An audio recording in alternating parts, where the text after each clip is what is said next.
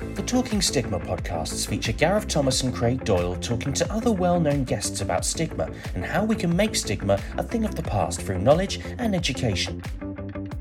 Listen to Gareth talking about his HIV positive diagnosis, how people have treated him, how he has felt since he announced his status in September 2019, and how through scientific advances, being on effective treatment means the levels of HIV are so low in his system that the virus cannot be passed on through sexual contact.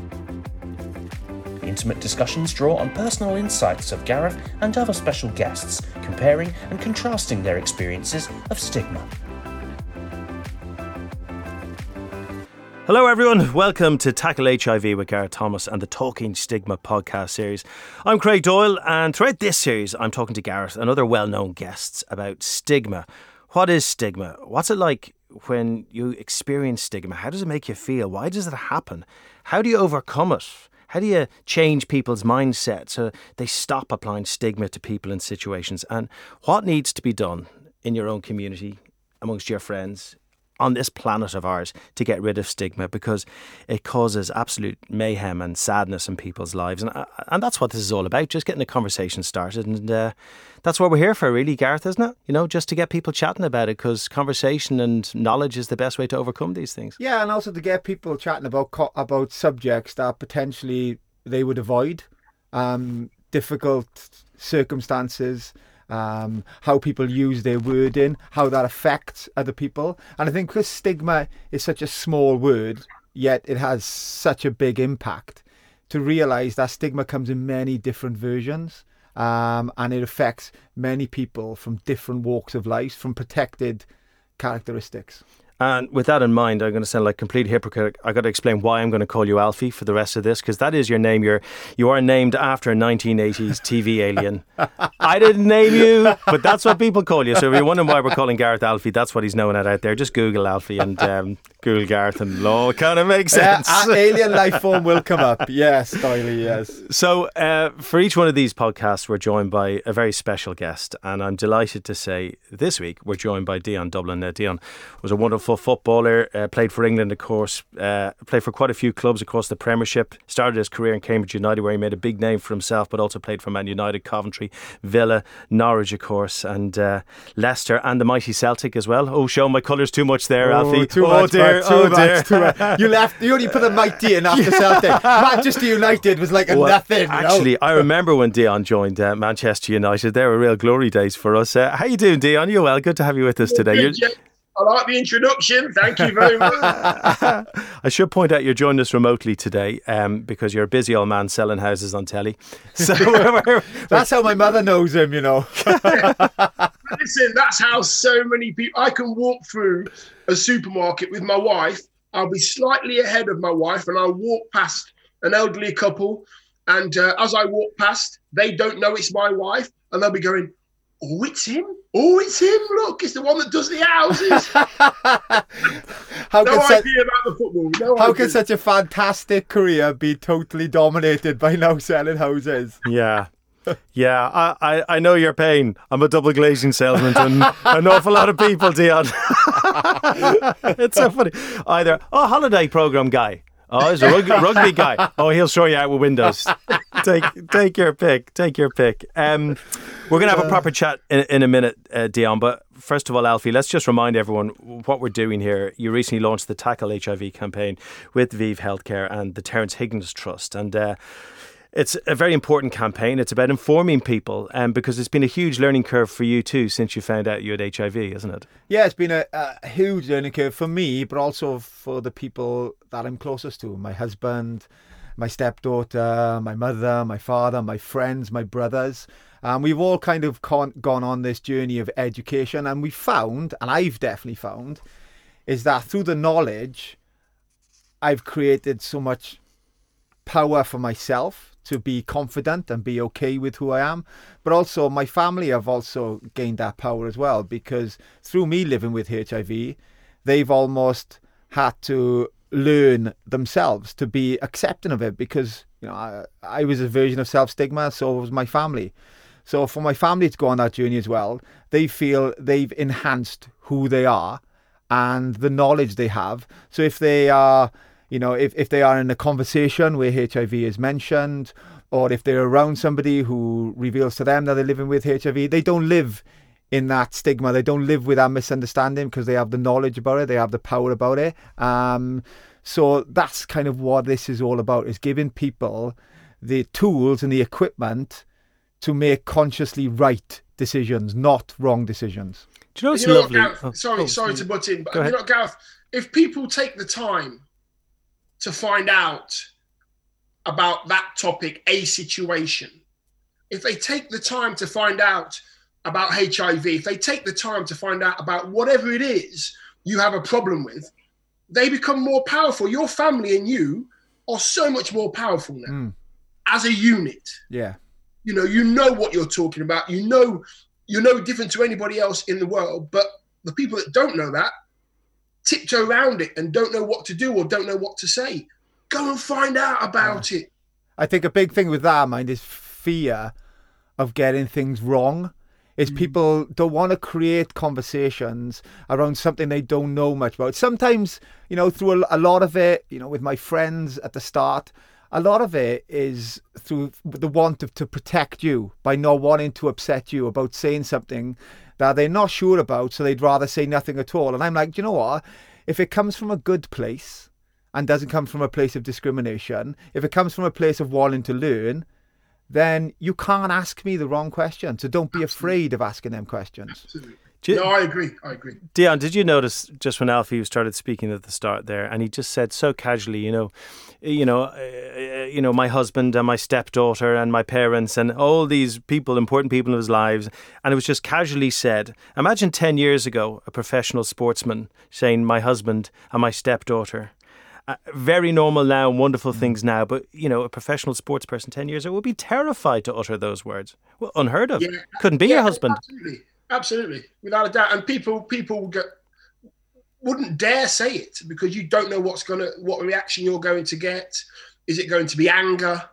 Is it going to be oh dear better stay away? You know it's crazy. Yeah. but we're in a situation now where it shouldn't it, it, who cares man? Yeah. you know? Uh, but I say it, I say it consciously as well. Is something like that, like with HIV, right, or any other form of discrimination, is I say it with a sense of pride because I know that my sexuality doesn't define who I am. My HIV status doesn't define who I am. Whereas I think before people used to say it with fear because they felt that the person they were talking to or somebody might overhear it will define that whatever that form of potential discrimination is that they're going to be defined by that. So whether it be, you know, your sexuality, whether it be your status, whether it be, you know, your identity, then you never spoke about it too loud because people will be, okay, above all else now, you're gay. Above all else now, you're HIV positive. So no matter about your personality, about your kindness, about your intelligence, all that would be forgotten because you'd have this one major thing that was a topic that they would define you on. Yeah, it become they become they're like this. Then they get they get blinkers on. Yeah. That's it. They get blinkers on. I can't see anything else. Forget forget the man. Forget Yeah. the rugby. Forget the career. It's just he's Yeah, gay. yeah, It's you know. Well, honestly. I, I think I think it gives us great hope, though, that you can talk about your husband and uh, freely. It, it shows that we can change our attitude. In saying all, all that, I experienced something this week, Dion, and, and and I know you'll be interested in this. And I was earwigging. A lot of parents will do it. Earwigging uh, my son on Xbox, right? Because the chat's funny on Xbox. And one kid who remained nameless, um, but uh, he he was on it. He doesn't play it very often with them, and I could hear him. And my son was winning a game, and then they're giving this kid a bit of stick, and he said, "Yeah, you're just gay," and he was using the term Yes. "gay" as an insult towards these kids, twelve and thirteen year olds, and I was really upset by it. Um, but there was no point in saying anything to that kid, and I, I I was thinking like, where's that come from? Where that's learned behaviour, Dion, isn't it? Because that kid hasn't grown up thinking gay is an insult. He no, he's he's he's heard it. He's heard it somewhere within his. Well, we can call them bubbles now because that's the world we're in. Within his bubble, he's heard people say that, and he's thought, well, if they can say it, I can say it. It is learned behaviour. It's it's it's a situation where kids only pick up stuff like that if it's in their world. and they don't know what it means. They have no idea what it means. They just say it because their parents get away with it, their family gets away with it, their friends get away with it. It's you know we, we've we've had we've, so many conversations I've had about uh, you know kids aren't born racist. They're not born with a stigma against gay people or HIV or fat or ginger, whatever it may be. They're not born that way. They are taught it, they learn it from people in and around them. Let's stop it right at the very core, which is when they're kids, when they're children, so they learn the right things. Stop it at source. I mean, it's you're absolutely right, and and I thought Alfie, what was particularly sad about hearing that on Xbox was there was a big group of kids playing. There would have been eight or nine of them. One of those kids could be gay, and at twelve mm. or thirteen, if that's been thrown at him as an insult, that's going to stay with them. And you know, it's going to be hard when he gets to 18, 19, 20 to yeah. be able to come out because those things stay with kids, right? Of course they do. You know, I, I remember it'd be interesting actually to know about Dion's experiences growing up in the changing room because I know when I grew up in a changing room, um, even at first class rugby, um, first of all, why you have to, no, I, I don't, I don't demonize people for saying it. I just want to educate people for saying it. Because a lot of people say it because they think within that group that nobody's going to be offended by it. Because first of all, within that group, nobody's going to be gay as far as they're concerned. So they feel like they can get away with saying it. And I know growing up in a changing room um, with the rugby, and there's first class rugby, and it'd always be, um, I'll kick it to the winger over there, he can't catch. He catches like a faggot. He catches like a bender. He catches like a gay boy, or he can't tackle. Um, and growing up and you're that, everything, everything to do with them words equated to something that was a flaw or something that wasn't very good.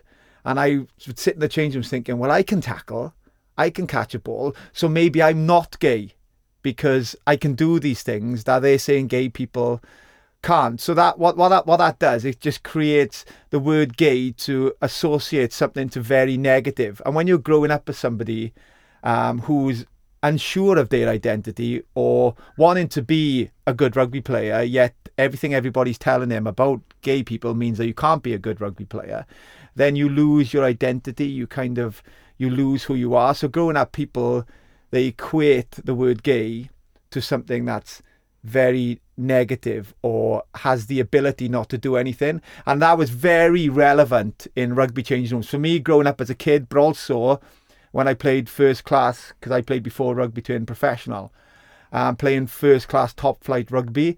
Um, and when I played soccer as a kid, it happened in the soccer changing rooms. But I don't know, I just think for me, it's really because football, especially with Dion, it's really interesting to see if he would have heard these things and um, would have realised that they were happening in professional football changing rooms because they happened in, and they probably still happen in in rugby changing rooms. Yeah, Dion. I'll, I'll, i mean, you're, you're, you know, you're a great campaigner against racism, but just I, would be interested in your uh, your thoughts on what Alfie said there about homophobia in the dressing room, uh, particularly at underage level. Did you experience yeah, it? Did you see it? Listen, it's I've heard all the same the same vocabulary wow. is used within, within the footballing dressing room um, it's even now, I would imagine it's still being used. Yeah. I played with a I played with a guy called Thomas Hitzlsperger. Yeah. Uh, used to call him the hammer because his left foot was incredible, man. He could strike a ball, let me tell you. And we didn't know. We didn't know he was gay. Yeah. We had no idea he was gay at all. And since then, since then, I've spoken to Thomas. You know, I said, Thomas, I didn't know you were gay. Why don't you just tell us? Why don't you tell us you were gay? And then we had, then I had banter with him. Yeah. I said, "That's why you stayed in the shower for that long. That's why in the shower because all the black boys stayed in. You stayed in, eh?" I said to him, you know, and he's gone, you know, and that's that's the way. Yeah. You have to be. You have to be together. You have to be able to laugh about it together. Yeah. Without having the boundaries up, you've got to get through it together. Yeah. There shouldn't be that. Oh, there's Thomas. There's us. It's just we're in it together. We're a team. Why? Why do you think with Thomas then? Um, he waited till the end of his career to do it. Do you think that was a changing room, or do you think that was um, a terrace fear or a management fear? You know, do you think the problem was more so off the field than on the field for him in particular? I, I think possibly because Thomas wasn't the most vocal. He wasn't the most vocal. He, he let his uh, he let his football do the talking. Mm. He wasn't, you know, you and I, uh, Gav, quite loud and you know big characters on the pitch, and we want to lead. That's how I used to be. Thomas was all right, Dion. Yeah, okay, Dion. Whatever you want, Dion. What do you want to do? That kind of thing. But he was good at it. Mm. So I think his personality and the fear of the fans Mm. getting hold of this and using it against him. Uh, the managers wouldn't have been wouldn't have been a problem, and the players would have definitely not been a problem. There may have been I can't talk for everybody. There may have been one or two that might have been a little bit oh not too sure, Yeah. but the majority of that dressing room, Gareth Southgate, Ugo Ehiogu, God rest his soul, um, Paul Merson, everybody—we'd have been there, and Yeah. I, I, and I know that for hundred percent. Of course, there would have been the odd one or two, but I know the majority of the um, players would have gone right.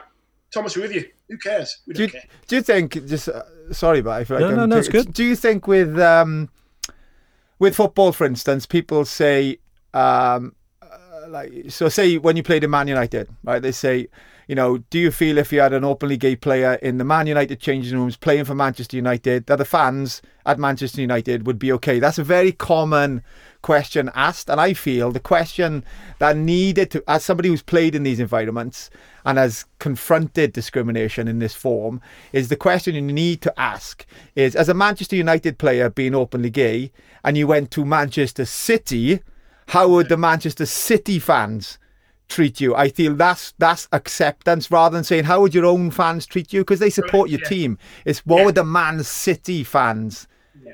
be like if you went to a to a thing like? So do you think with Thomas that it was the fear not so much of the fans that were on his team, were the fans of when you visited local rival teams, what they would do? Yeah, I, I- think that's, and you touched on it as well. What they would, and I know this, having been in that environment so many times, that um, they would have used Thomas has a good game. Thomas does something well. Thomas does something against them. Then they will. Any other player uh, that's that's that's that's not gay, they would have found something to say. Generally, if Thomas does something against that side very well, scores a goal, they'd have used the gay Yeah, that's what I, to, to hurt him, or, or they would have thought it would hurt him. It wouldn't hurt him, of course it wouldn't. But they would use that because it's lack of education. It's not knowing that he doesn't care about that. yeah, yeah, You don't know enough about that, so you're just saying, "Oh, he's gay. He's gay. What a great shot. He's gay." Or that. whatever you say, yeah, they don't know enough about the situation in order to think or have the vocabulary to sing something else. I Yeah. think it is the, it is the other fans that would have used that against him. It would I- have made him stronger knowing Thomas. yeah. Just one, one more question, is something I'm really interested in. Do you think Thomas Hitzelberger? Because I get asked this question all the time, and you know what? I don't really know. And sometimes it's good to ask. it's good to ask other people because other yeah. people knew more about about me than I did. I think. Is do you think Thomas Hitzelberger would have been a better or different player had he been open about his sexuality in the time when he was in the Premier League? One hundred percent, yes. Yeah, One hundred percent. I think he would have been a different character. I've said he was quiet. Um, I think he would once it had been out there wi- uh, and accepted. I think he may have grown as a personality. He may have been a little bit more vocal. Yeah. I think he would have felt a little bit more comfortable. He would he would have taken a sigh of relief, saying, "Oh, everybody knows now. Thank God for that. I can Yeah. just relax." So yes, I do believe he would have been a different player, and possibly within the football bubble, he'd have, he'd have been a different player as well. Just being able to be normal. Uh, uh, in conversation with your friends after a game, what did you do? Oh, myself and you know Jane went off to the week. Oh, myself and Dave, we went here. Whatever you know, just to Exactly. behave normally. I mean, it- it's got to be a stress. I mean, you know, Gareth, you had to keep it wrapped up for, for, for a while, and, and you wanted to, and, and then the relief when you came out Yeah. was extraordinary, wasn't it? I think what you go from, and this is why I asked that question, is what you go from, and this is the personal experience, is you go from somebody, as Dion knows, um, Doyley doesn't know, you wish he did know, playing professional sport, right? You, Yeah. you, you are, you are, you are one hundred That's percent bullying right there, by the way. Discrimination against those with no gift. With no gift. You are one hundred percent in the moment, and being that one hundred percent in the moment, and the difference between being good and great is kind of an, an instinctive moment of where you know you score the goal um, or you put you're in the right place because your instinct has told you this. Now, what happens when you're hiding who you are is there's a fear that constantly you live with, which kind of defocus you from 100%. So, say you know, as a rugby player, you take that pass or you you kick that ball at the right time because you're 100% in the moment. And what a lot of my life I lived, and that's why it's good to hear Dion saying he would have been different because I know I would have been different. Is I spent 70% of my moment in that, you know, of my time in that moment, and 30% worrying about am I doing something that's a little bit effeminate? Am I doing something that the teammates or my opposition are going to pick up on, or the fans in the crowd, or my coach? You you spend that 30%, therefore you never really live 100% in that moment. And when you're a professional sports person, being 100% in that moment, as I said earlier, is the difference between having a good game and having a great game. You know, being the best you can be or being 70% of the version you could be. And I know for a lot of my career, I definitely spent a, the majority of it being 70%, 80% in that moment and 20% worrying about everybody else. That's just so... Fucking hell. Can you imagine if, he, if he'd have been 100%? Fucking hell. His opponents would have been had no chance. I would have been half good.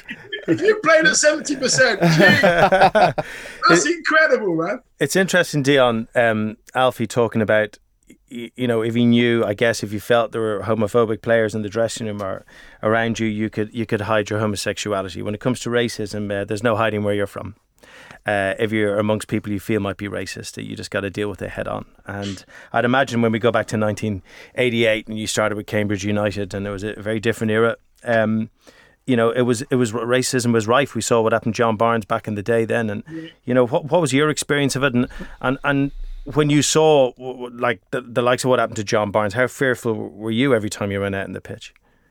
It was uh, it was listen. You, you just mentioned it there that when I first started, I was at uh, I was at Norwich in '87. Then went to Cambridge '88, as you've mentioned, and it, it was it was quite heavy. I don't think we ever got it. My era got it as bad as the John Barneses and the um, the Cunninghams and the Cyrille Regises. I think they got the brunt of it uh, with the bananas and all that kind of stuff. Talk to me about the kind of stuff they experienced actually before you, you talk about your own experience. Well, the kind well. of stuff. That, that, there's there's one there's one situation that everybody of my age or everybody maybe five or six years younger remember the time when John Barnes was uh, on the wing and somebody threw a banana at him. You know, they threw a banana at him. He called him a monkey. Here, here's a banana. John Barnes controlled it with his left foot, and he picked it up, and he had a bite of it and put it to the side of the pitch, and that was it. Didn't say a word. That was it. Just just cracked on with it. I think the way that John Barnes and those guys dealt with that helped my era deal with it as well. Paul Ince, Mark Bright, Ian Wright, all those kind of guys, the 50 plussers, as I like to call them. We we took a lot from those guys. And we took a lot from the fans as well. I mean, so many times I played away at teams. We beat them. Could be playing for Villa, could be playing for Coventry. I just got dogs abuse getting on the coach. You N word, you black this, you this, go back home. And, you know, it's, it's, I, I will go back home, but it's Leicester. i'm going back to Leicester, that's where. no doubt you're just down the road in, in, in, Nottingham. So you know what I mean? Silly things. How does it feel when someone says that to you? Um, it, anger's the first thing, in my opinion. Depending on what they say, anger is the first thing, and then once the anger's died down within two or three seconds, I think I start to feel sorry for them, sorry for them because of their lack of. I'm an okay guy, lads. There's no need to say that. I'm an okay guy. It's fine. I'm just playing the game that you paid to watch. So, you know, enjoy enjoy the you know enjoy the occasion. There's no need for the aggression, man. You know, we're all in it together. That's basically my inner thought. Uh, you never get a chance to say that because you're pushed on the coach by the security and all that kind of stuff. Um, I've had listen recently, and, I, and this is what upsets me. Two years ago, I was working, I was filming for Homes Under the Hammer, and we do two houses a day on Homes Under the Hammer. So I did my first house, and then um, with uh, uh, one of the runners, we went to the supermarket, and I think I don't know what supermarket it was. Went into one of the big supermarkets, and you go into the first doors, and you get into the the um, where the R, where the RAC man stands to sell all this stuff. so I got there, and as I was going in with the runner, there was a lady uh, pushing a trolley. The trolley was heavy. She had lots of goods in there, man. You know, she had a good shot, and she was with. There was two of them. So I grabbed. I put my finger out, and I just wanted to grab the front of the trolley because it was just about to bang into the door. And as I put my hand on her trolley, the younger one, blonde girl, must have been young, uh, early thirties. She gave me this barrage of abuse. She said, "Get off my trolley, you black bam!" And she didn't whisper it. She shouted this in a supermarket, and I was completely shocked. Everybody in that little foyer area, 20, 30 people, stopped and looked over their shoulder. Who said that? This blonde lady just walked off and just carried on walking. I was shocked. I didn't know what to say. And this is like what we're now 2018 maybe. Wow. 2018. Oh. this girl was young. She wasn't 85, 95. She was 30 odd. So I guess there's such a, a mix of emotions there, right? Because you're angry, you're upset, you feel bad, you feel bad about yourself, but also you've got the attention of you're now the center of attention in something you don't want to be the center of attention of. Everyone's looking at you. It's embarrassing. It's everything about it is pure awful, isn't it? See, Dory, the thing about it is center of attention. I don't mind center of attention. I don't mind center of attention while being racially abused either, because I know that being center of being being center of attention and, and, and doing nothing wrong isn't a problem to me. If I'm the center of attention and I've just done something wrong, then that's when you've got a problem. Done nothing wrong. I'm just going about my business. That's it. Somebody abuses me. They're the, they're they're the person in the spotlight, not me. They're the person in the spotlight. So does, I, will handle that. Sorry, sorry, Gav. Does something like that empower you to understand the reality of the world? If you don't face discrimination, mm. then you you're not really sure what you're fighting against. So as much as Doyley said that would have made you feel so bad in so many ways, does it also give you a motivation to be like, you know what, this this one shouldn't happen to me, mm. and two, I'm going to make sure that this doesn't or shouldn't happen to anybody else. Yeah, there is that. There is that. Absolutely, Gal. But my first thought was, my first thought was, why has she said it?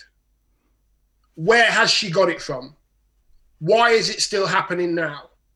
That that was my my first thought was, how can I stop it? Where at source, you mentioned that earlier, Doyle. You said at source, and that's it.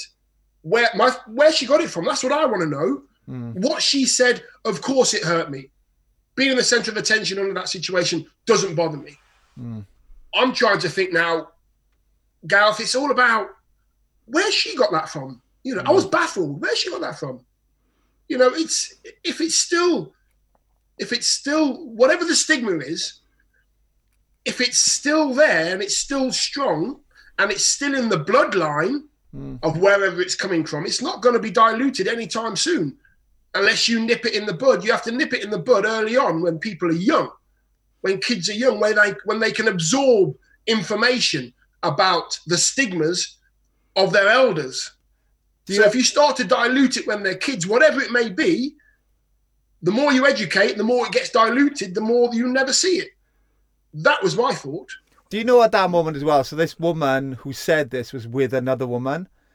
Yes. Um, and what people again don't, I think, realize is that other woman actually for saying nothing, actually was passively being racist as well, Correct. or the other people around for just kind of maybe standing back and not voicing an opinion, not maybe being protective, are unconsciously being racist by allowing it to happen without questioning it. You know, if somebody would walk past that Uh, out that Tesco and somebody tried to grab somebody's handbag, you'd have abundance of people wanting to be the hero to stop that woman.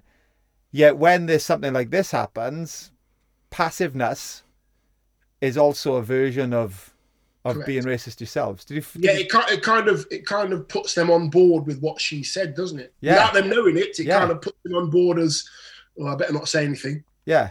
Really, you know, you should have said, you know, don't be rude or whatever you may say.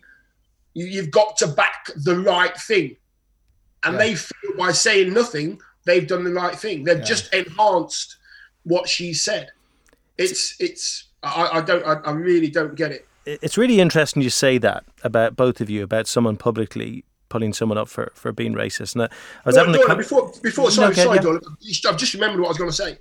The thing is that when I left the store, carried on with my day's work, when I was driving home, it was in Chesterfield, by the way, and the people of Chesterfield will want to hear this. Is that when I was driving home from from Chesterfield, I had uh, tweets because I put it on social media. I had tweets and Instagrams saying, "Really sorry, Dion. Uh, that doesn't speak for the people of Chesterfield. Sorry that happened.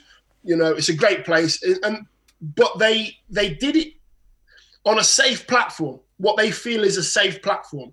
And what Gareth said is they're okay to do it there, but they wouldn't do it out in the public where it really matters. Yeah. You know, it's safe for them to do it there. Uh, and that's a really interesting point. I was talking to someone recently um, about Black Lives Matter and the Black Lives Matter movement, and I was saying, you know, how do we know that people who are wearing a badge really feel like that and are living that way, and, and, and it's not just a badge on? And they said to me, all I want to, as a black person is to see my white friends say out loud, Black Lives Matter. They want to hear their white friends and colleagues say out loud, Black Lives Matter. That means an awful lot to them. And I got it. I, mm. abs- I absolutely got it. And it's a version of what you're talking about there, guys. Taking a stand publicly and saying, I understand. Yeah, and also and your I life is important. like and, and I'm sure Dion will, will agree. It's, it's about putting your head above the parapet. Like in a team, in the team environment, you kind of just get on with everybody else and everything's the same. But it it takes an individual who really wants to make a change to actually be the one to say, Do you know what? No, I fully support this. I, I'm not. I'm not a token gesture of something. I am somebody who will vocally say something and be very proactive in going out and saying something or in in doing an action. Um, and I think to me they they are the individuals who are who we call allies. You know, like somebody who would have called out Dion um, and the racist abuse that he did in that supermarket. It just it just takes one person, a non-black person, to stand up and actually voice something that will make more of a difference and make more of a change than everybody wearing something or wearing a token gesture. Dion, why do you think people are racist?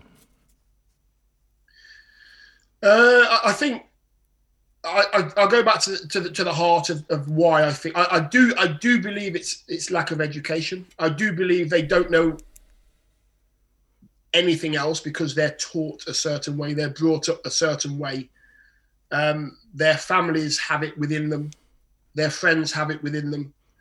A lot of the time, the re- a lot of the time the negative chants, whether they be gay or, or fat or black, whatever it is, the negative chants come from people when they are under pressure. They don't know what to say.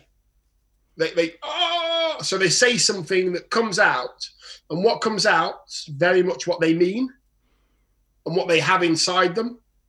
Just at that moment, oh, that, oh, oh, shit. so it's there, and we don't know. Who? This might sound really strange. I know I can sense a racist person without them saying anything. I know a ra- I can figure out a racist person in a room, no problem, How? without them saying body language, uh, eye contact. Um, I don't know what else. Lack of lack of eye contact, too much No, eye no, contact. no, what, what, what no. it? Eye eye contact. Eye contact's good.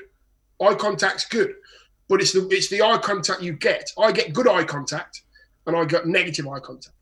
I can sense a racist person. I don't know what it is. It must be something within me that I know that they are racist, and they know that I know that they are racist. It's incredible. They stand out like a beacon. Therefore, I make it my my issue to make sure that we have some kind of contact. And I want them to deal with the situation of talking to me. Hi, how are you? Nice to meet you. They don't really want to meet me. Yes, they may shake my hand, but it'll be a very short conversation. The people that are racist, I know are racist. G's probably the same. He probably Yeah. knows who, uh, who's homophobic towards him. Oh shit! No, I- oh no, I don't want to Gareth. He's fucking gay. Yeah. You could tell. I didn't want to jump in then, 'cause- but I- as as you was asking the questions of how, I was just thinking to myself, I I don't know how, but you know when you walk in a room, somebody who is either negative or has an as a as a sense of uncomfort with you being in that environment, and it's through discrimination. So with me, if it's through sexuality or is if it's through somebody lack of knowledge of HIV, whether they feel that me being in the same room, mm. somehow I'm going to transmit HIV to them, or somehow because I'm gay and this, this, you know, this is, I'd say 99% of the time it's a male anyway who's uncomfortable. It's a man, which means that probably because I'm gay means that obviously I'm going to fancy that man and I'm going to, you know, make that man's environment uncomfortable. Now, I don't know about Dean, but what I always do is yeah, I, wa- I don't want to make the situation more uncomfortable, but what I want to do is I want to use that moment to what I call kill with kindness. Yeah. So I, I make this person have to like me.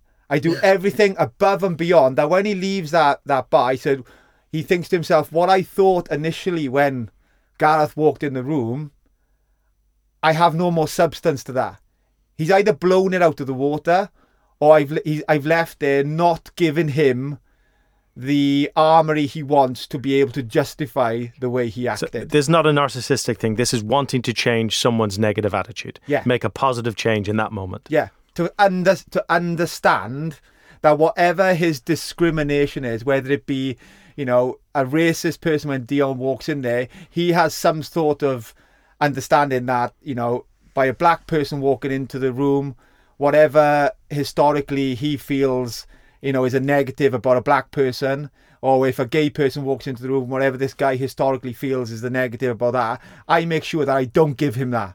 You know, some people might think, actually, I'm not going to like the fact that you don't like me, and I'm going to give you enough ammunition to walk out here saying I was right in my knowledge of that. Yes, I, got you. I make sure that I kill it with kindness and I do everything above and beyond that when I leave there, he might be, do you know what, I'm still homophobic, but maybe not as homophobic as I was before. Yeah, because pe- people will turn up. People will turn up in a situation, at a venue, in a room, with the idea of, right, that's me. That's what I think. That's how I am. But what Gareth's saying is incredibly, incredibly clever. And the right way to deal with it is that when you leave here, you might still have that thought, but it won't be as strong. Do I need to really be like this? I've met him now. He's a lovely bloke. What's going on? What? Why am I like this? You, started to get them to think, Gareth. You hmm. know, aggression's never. You're never gonna. You're never, never gonna work with aggression. My first thought is aggression always, but then it goes. And I think, well, how and why? Let's have a chat. Come on, me and you. Come here. Let's Yeah. have a chat. What do you think, Dee? What do you think the thing? So I understand when I walk into a room, I understand the discrimination of homosexual and H- HIV. Right, is the fact that everybody has a different version of the reality of how HIV is transmitted. The fact it can't be transmitted, um, if on effective treatment, which I am, is one thing, but what people know is another. Homosexuality is the fact that if it's 99% times the men, which it usually is, they feel like, I know, either I'm going to be looking at their bum or I'm going to be fancying them or whatever it is. What do you feel that, where do you feel the discrimination comes from when you walk in a room and you feel a sense of hatred through racism? Like, what do you feel that you, you are adding to that person to make them feel negative about you? Because I don't get it. I don't know if you get it or if you, you, you underst- understand where that hatred comes from. Like, what are you going to what are you going to create in that room that wasn't there before you entered it? Yeah, I, I my I think a racist person, I think a racist person sees a black person, and I'm talking about not not just a racist person saying something. Yeah, they might say it because they've heard it. Hmm. That's still racism. Don't get me wrong, but a racist, pro- properly somebody racist that just doesn't like brown, black skin, whatever you want to call it. Mm, They think they think we are dirty, dirty people. right. You know, just think we are dirty, horribly to touch or to see or uh, I think that's what that's the thought they have. I don't want to be by that person because he's gonna smell or he's gonna look a certain way, and, and, and that's a racist person in my head. Yeah. You are not gonna like me because your preconceived idea or whatever you've been taught as a young person is black people are dirty. They smell. They're not very nice. They're lazy. They don't add anything to society. Don't have anything to do with them. All right. Is that what you That is think? the Is that, that that's what you think? That's really, that's really, it's difficult for a white person to actually um, digest that. That you would you would think people would think that about you. I, I can't. That's wow. A, a, a, That's a- strong. A, a true racist person who has a hatred towards black people, that's their thought. We are we're, we're a disgusting race. To them, Mm. we are a disgusting race. Do you, do you ever think it might be Dion because you know people say Africa and Africa is the birthplace of humanity. I think when you look at a you know a black man's body compared to a white man's body, the black man always looks an awful lot better, muscle structures better, better looking, nicer skin, just a more attractive human being. And I just wonder, as a white man, fear going back hundreds and hundreds of years. I wonder, is that what it is? And when you're fearful of something, you try and knock it down. I'm just Uh, putting it out what? there, devil's advocate. You know, you know when you go back to the when you go back to slavery, Mm-hmm. it's all about a, a, a, it's all about you are not as good as us. You have to do this work because you are working for us. We have to give you the crappy jobs because we are more worthy than you. So we shouldn't really have to do that job. So I will employ somebody who's black to do that job for me.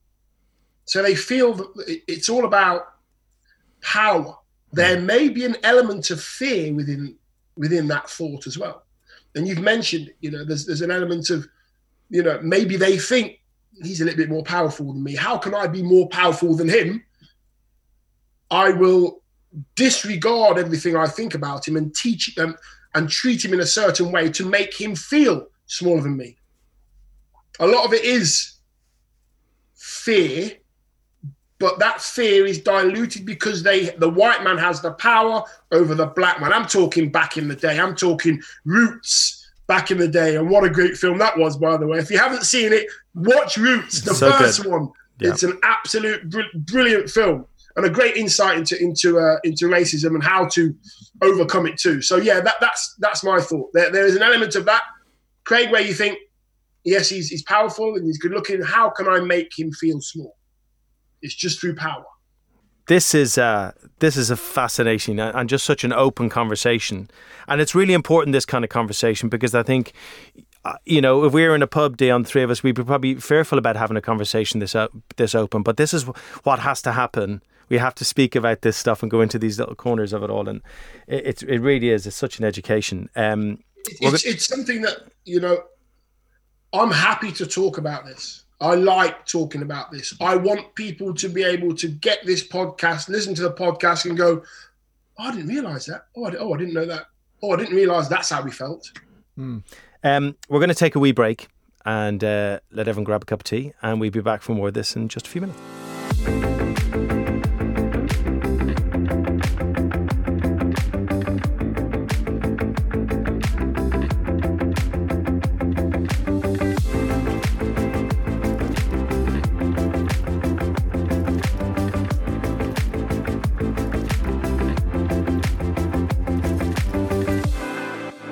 I want to talk to you about your role in in trying to rid the, the planet of racism, and it, it's such a huge job, and I think, in your words, almost an impossible job.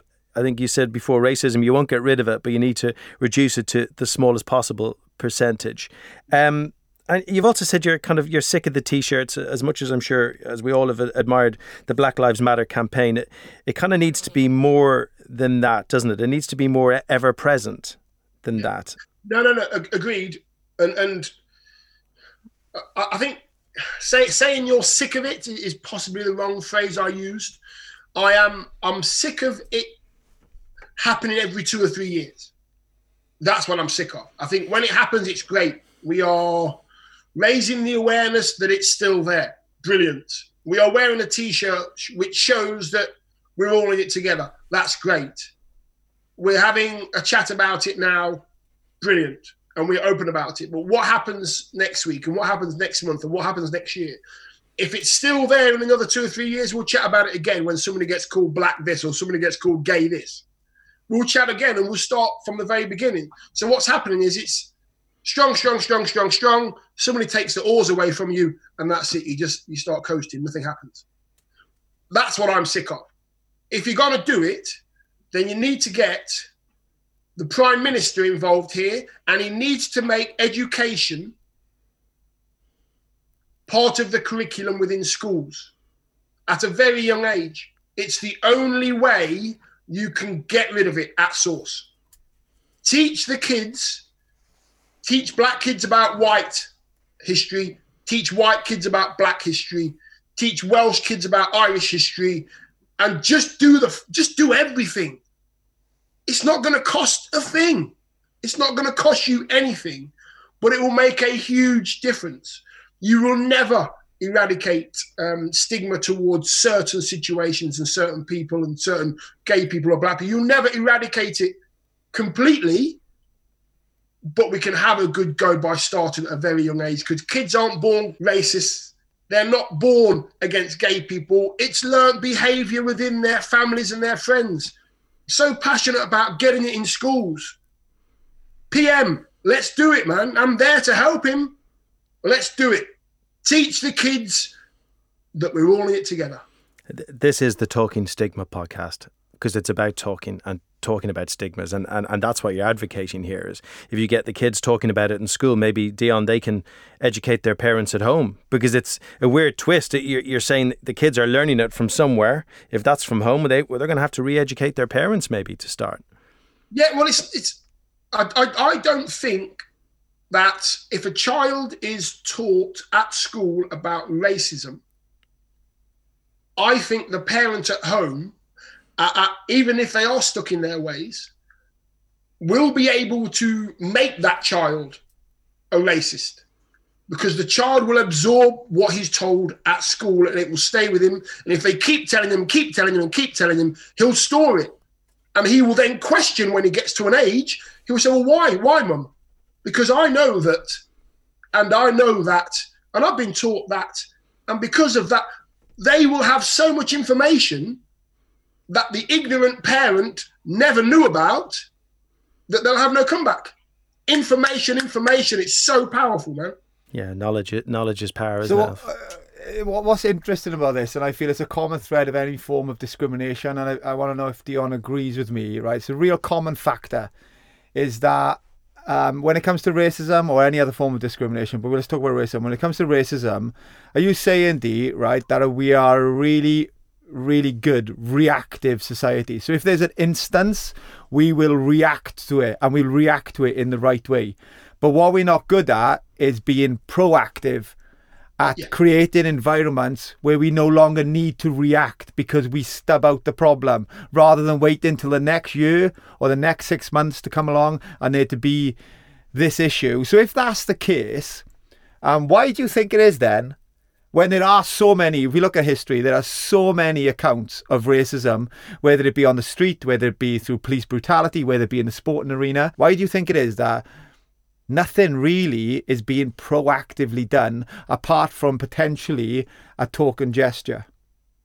I think a lot of the time, and, and, and I'm talking about the football world now, which mm. I know well, and I can only talk about that really, is that the people in power are of a certain race. The people right at the top that make all the decisions are of a certain group of people. And if you only if you only bring into that group of people the same person, you're only going to have a certain kind of person right at the top. If you're not brave enough to have a more diverse group of people that are making decisions then the people that are making decisions are going to make the same decisions year after year after year. Mm. It, it's it's such a hard one, G. It's such a hard one to to um for those kind of people to say, you know what, I'm going to do this because they're going to have to convince the other people within that group that don't want to do it to do it. And they're going, to, oh, I'm not thinking, I, I don't think you should really do that. That's not really a place that we should be going, and we really should be doing and spending our money on that rather than dealing with that because they don't know how to deal with it because they've got nobody within their group of people that is it. Hmm. It's not only that though, Dion, is it? It's like, yes, if you have people from diverse communities at the top of the pile making decisions, it does help. But if you've got kids from minority communities seeing that person at the top of the pile and suddenly they can go, oh, actually, it is possible for a black kid from Leicester to do that. It is possible for an Asian kid from you know the north of England somewhere to, to do that. You know, it's it's about opening the doors by being present in those positions, isn't it? And I think people forget that. I don't want black people just to be put in there, just to be put in there. If you're educated enough on the same level as the people within that group and you've earned the right to be within that group, then give them a chance to be part of that group. That's what I'm trying to say. Don't just put a black person in there for the sake of it. Oh, yeah, get him in anyway. Diversity is great. Get a black person, get an Asian person, get a gay person, all that kind. Don't do it because of those reasons. Do it because they are educated enough to help you make decisions. That's what it's all about. It's like football coaches. There's not enough black managers. There's not enough black coaches. Are enough black managers going for these jobs? Are they going for the coaching jobs? Don't just give them a job for the sake of it so that you can tick that box and say, yeah, we've got three black coaches, one under 16, one under 23, and, an assistant manager. It's crap. Not interested in that. And G, what you said as well is an absolute great point, and, I, and I'll bring it back to being on the pitch. You mentioned about reactive. You mentioned about a reactive na- uh, uh, uh, acting, reacting to what's been said or done. We're great at that. Perfect. If I put, if I take that onto the football pitch, and I say, right, I know this player can pass the ball from right to left very well.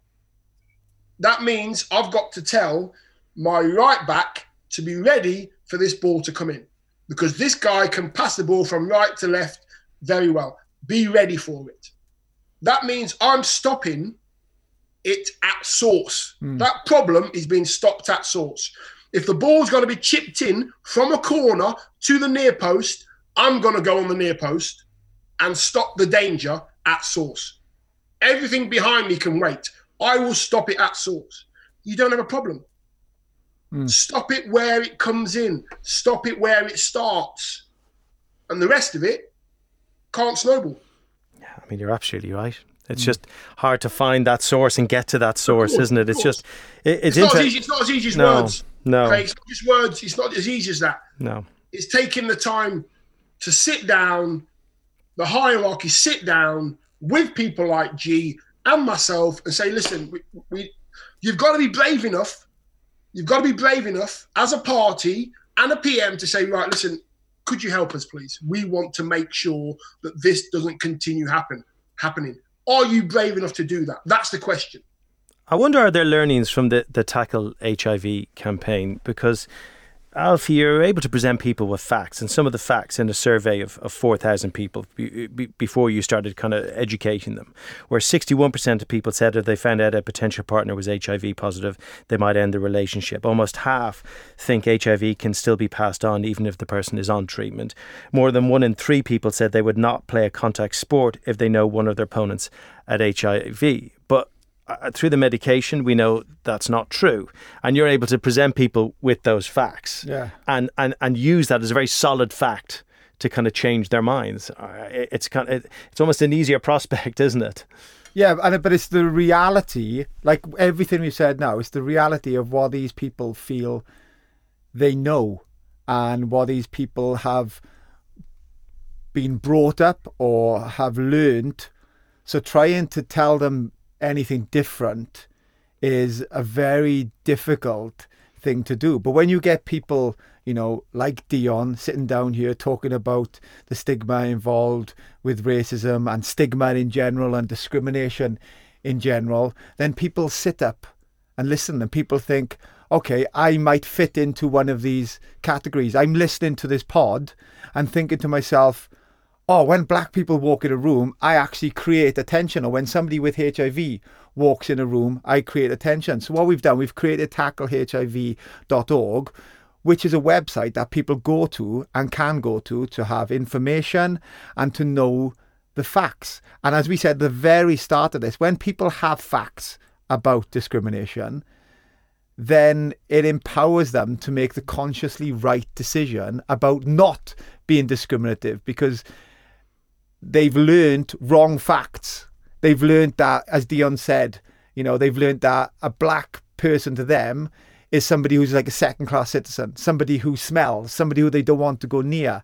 A person living with HIV is somebody who can maybe transmit the virus to them. Somebody who's gay is going to fancy them. So they've learned all these. So it's understanding and having a place, a point of reference to go to where you have facts that empower you because they stop you being discriminative. They stop you being a person who's basing his discrimination on pure knowledge grasped out of the air or picked up by your great great grandfather years ago who thought this way and felt he was allowed to think this way and continue to do that.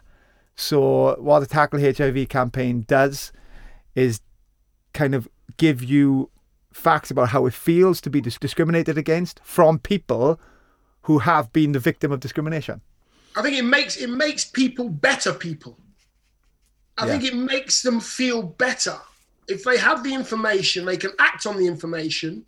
It can help them, the information. It will they'll walk into a room and feel better if there's a gay guy in there or black guy. They'll feel better about themselves. They won't have the fear. They will know more about having HIV. They will know more about any issue and they will feel like G said empowered and oh I can deal with this. I know I know about this actually. I'm fine with this. I know it's all about this. It's fine. Surely that's a mindset that more people want to have. We talk about the R rate quite a lot, don't we, with coronavirus at the moment, how one person can affect another person and mm. that doubles and triples and expands, Yes, expands. Actually, using that, uh, crassly using that kind of analogy for a moment, people listening to this podcast are listening because they clearly want to bring about some change. All of you listening can do that. You can affect another person who can affect two people, four people. It can expand. Actually, with, with, with people working hard, listening to this and working, um, you can affect a lot of change out there, can't you, with this kind yeah, of without a doubt. It's, it's just it's just taking the time to you know just go and find out what you need to find out. If you're not sure about something, just take the time to research it and just find out more information about it. It's not hard. We are not saying to you, you are bad, you are bad. We're not saying that. We are just saying, go and find out a little bit more about what you're not happy with or what you don't know. Simple as that, guys. And when you find out, you will go, oh, oh, okay. Oh, yeah. Oh, I, oh, I understand now. That's all we want. Um, do you have anywhere people can go look up any websites? Dion might help them out with this. you know what? There's so many, you know, the Black Lives Matter thing has brought all that up again, which is good, which is what we spoke about. You know, um, um, um, kick out racism. You know, there's a massive, massive um, um, website there. You know, kick racism into touch. There's so many racism websites that you can go to. I'm not saying go and study, study, study. All I'm saying is find a website that works for you and just gather some information that might make you understand who we are, what we are, and where we come from.